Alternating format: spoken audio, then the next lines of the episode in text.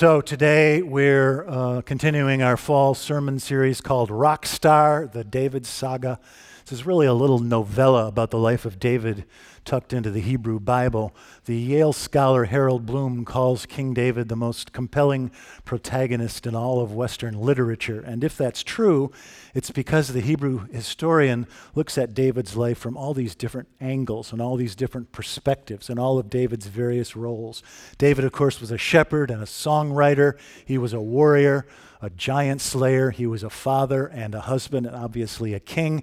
And on Stewardship Sunday, conveniently for me, David was also a philanthropist.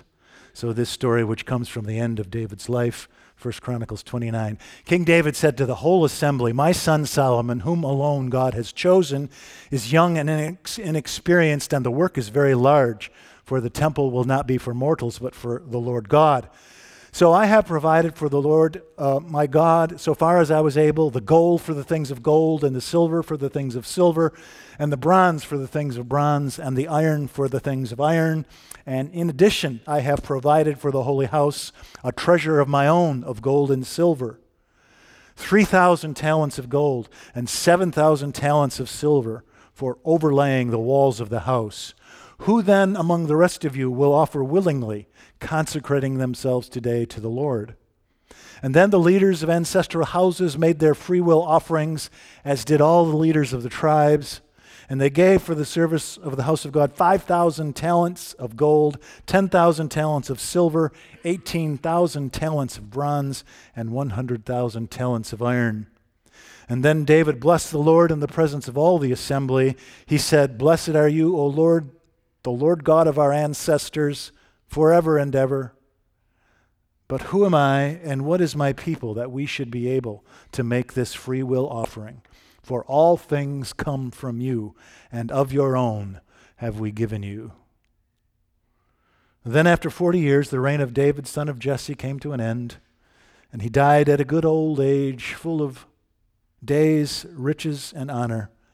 And his son Solomon succeeded him. And the lesson from the Hebrew Psalter this morning is Psalm 84, which was written in praise of the great Temple of Solomon in Jerusalem. Pray with me. May the words of my mouth and the meditations of our hearts be acceptable in thy sight, O Lord, our rock and our redeemer. Amen. So there's this wonderful story about David's philanthropy, which happens near the end of its, his life.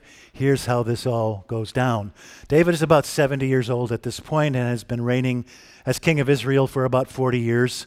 And he knows that his death is soon to come, and he wants to wrap up some loose ends before he leaves this earth.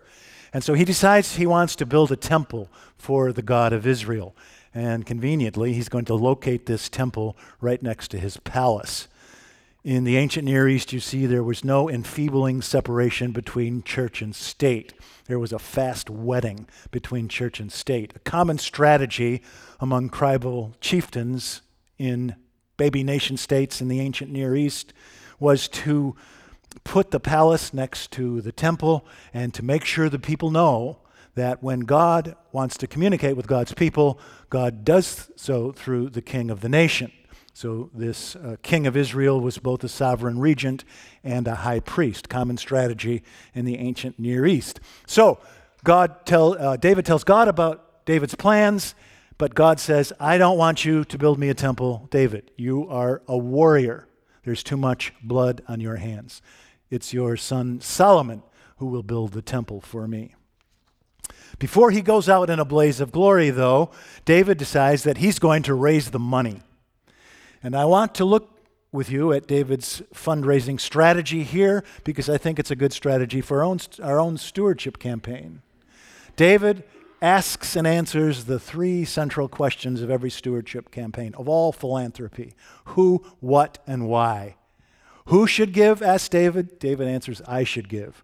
What should you give? asks David. David answers, a lot. Why should you give? David answers, because it all comes from God in the first place. So, that first question of stewardship who should give? I should give, says David. The first thing to notice about David's philanthropy is that David leads with his pocket. That's the hardest way to lead, isn't it? David leads with his pocket.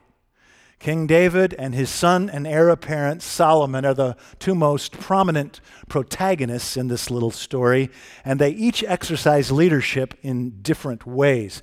David is a temple funder, and Solomon is a temple builder. David raises the money, and Solomon is the one who actually constructs the edifice. Every religious organization needs those two types of leadership temple funders and temple builders. Laura Linger is a temple builder. She's the one who does the work around here. Sally Smith is a temple builder. Tom and Cindy, temple builders. Becky Knight, temple builders. They actually do the work around here. Diana Connolly, Sunday school teacher extraordinaire, is a temple builder. She's probably not here because she's in the classroom teaching our kids. Now, all of these people might be temple funders too. I don't know about that. That's mostly secret, but I know that they are at least temple builders. But maybe you don't want to be a temple builder. Maybe you can't name the four Gospels and don't know which testament the book of Deuteronomy is in, so you can't t- teach Sunday school. Maybe you'd rather have a root canal than sit through a long board meeting. That's okay. You can be a temple funder. It's best to be both, but at least choose one. Temple funder, temple builder. Are you a leader? Some of you are. 10% of our families contribute over 50% of our operating budget every year. That's 60 families who underwrite more than half of our ministry. 60 families, 50%. Those are scary numbers. That first number is too small, and the second number is too large. Last year, 637 families out of a total of about 1,000 on our rolls made a gift to the church.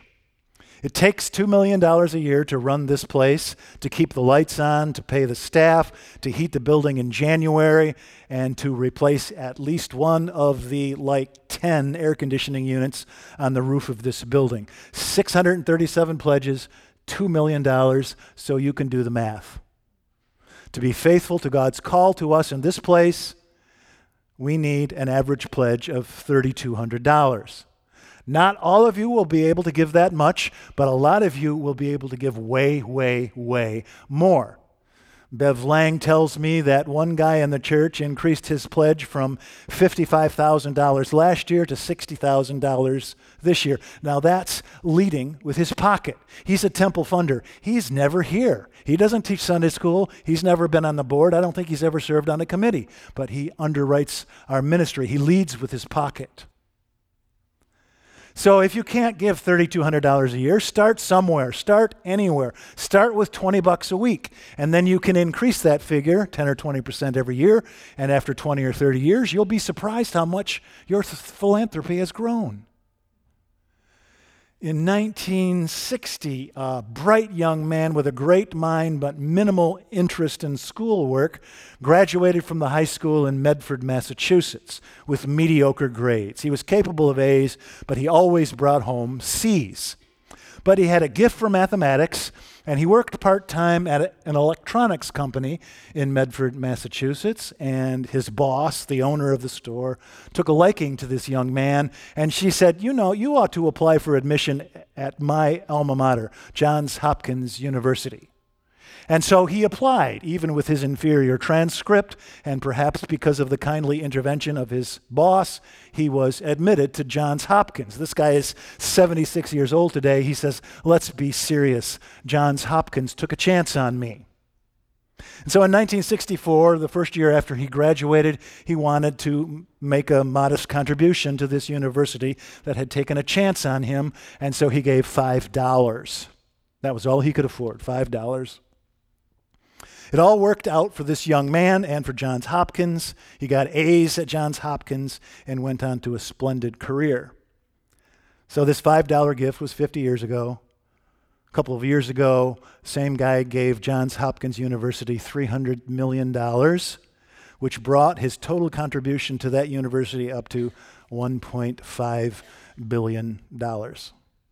They say that Johns Hopkins would be unrecognizable without these contributions from the former mayor of New York City, the guy whose name is probably all over your computer screen if you work at BMO or Blair or Northern Trust. He's given a physics building, a school for public health, a children's hospital, a stem cell research institute, a malaria institute, a library wing, and funding for 20% of the need based scholarships for students at Johns Hopkins. Started with $5 gift from a 22 year old kid. Michael Bloomberg is 76 years old today, about the same age as David is when this story takes place, and acting just like him. He plans to give away every last penny of his $50 billion fortune before he dies. So David gives the right answer to stewardship's first question Who should give? I should give. Also, the second question What should you give? A lot. Now, Solomon's temple was not a huge edifice. According to the Bible, it was about 180 feet long, 90 feet wide, and 50 feet tall. Conveniently, about exactly the same size as the footprint of this building and about as tall as our steeple. It wasn't huge, but it was covered with precious metals and gems, right? The chronicle, chronicler tells us that David collected 3,700 tons of gold and 33,000 tons of silver. By today's precious metal uh, evaluations, that would make the temple worth about $217 billion. Now, clearly, the chronicler is exaggerating.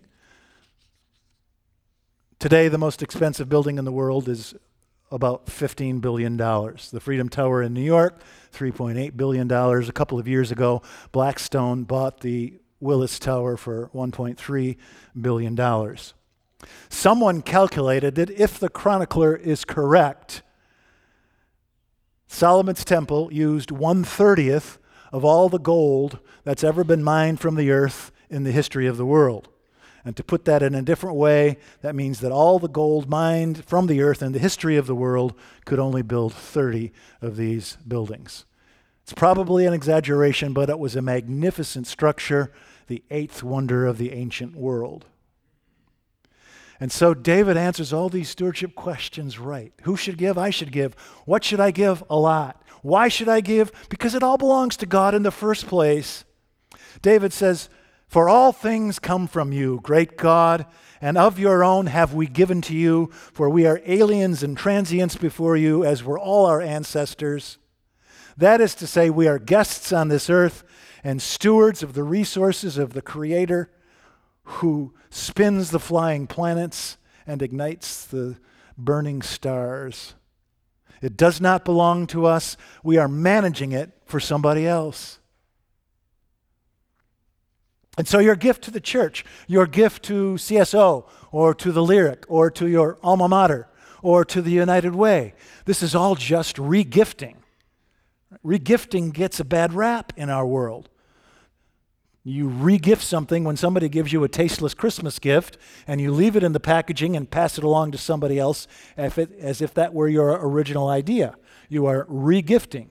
But maybe we ought to restore regifting's reputation because that's all it is with our philanthropy, right? God has given it to us, and we are regifting what we have been given to our neighbors and friends, to the community. When I was serving the Westminster Presbyterian Church in Grand Rapids, Michigan, the congregation sponsored a refugee family from Russia. They had been devout Baptists in Russia. And in the 1990s, during the dying days of the Soviet Union and the rebirthing years of the new Russia, devout Baptists were severely persecuted. So, my friends Peter and Lilia, I've told you about them before, Peter and Lilia ended up in the United States and in Grand Rapids, Michigan, with people from my congregation. And one Sunday at worship, I told the congregation that Peter and Lilia needed a new car. And that afternoon, at home, my friend Greg Decker called me. Some of you have met my friend Greg Decker. Greg Decker calls me at home and tells me that the church can have his car. At the time, Greg Decker was 32 years old. He had two little kids. I had no idea that he had the means to give the church such a generous gift, car that was worth probably eight or nine thousand dollars. But I guess Greg heard the voice of God telling him to give his car to the church, to Peter and Lilia. But here's some advice you should always sleep on these kinds of decisions. Greg came to visit me at the office on Monday morning to hand me the keys to his car, and he looked a little bit dazed. I think he was maybe a little surprised by his own generosity and maybe just a little regretful. Maybe he didn't think he had the means to make such a generous gift. And most of the time, when we're more generous than we ought to be, it gives us great joy. But I think, to be honest, in this case, it gave Greg more anxiety than joy. And so Greg shared his anxiety with his father, and his father just said, matter of factly, wisely, there will be other cars. Yes. So we give with abandon because it all comes originally from God in the first place we give with abandon because there will always be another car. In the name of the Father, and the Son, and the Holy Ghost. Amen.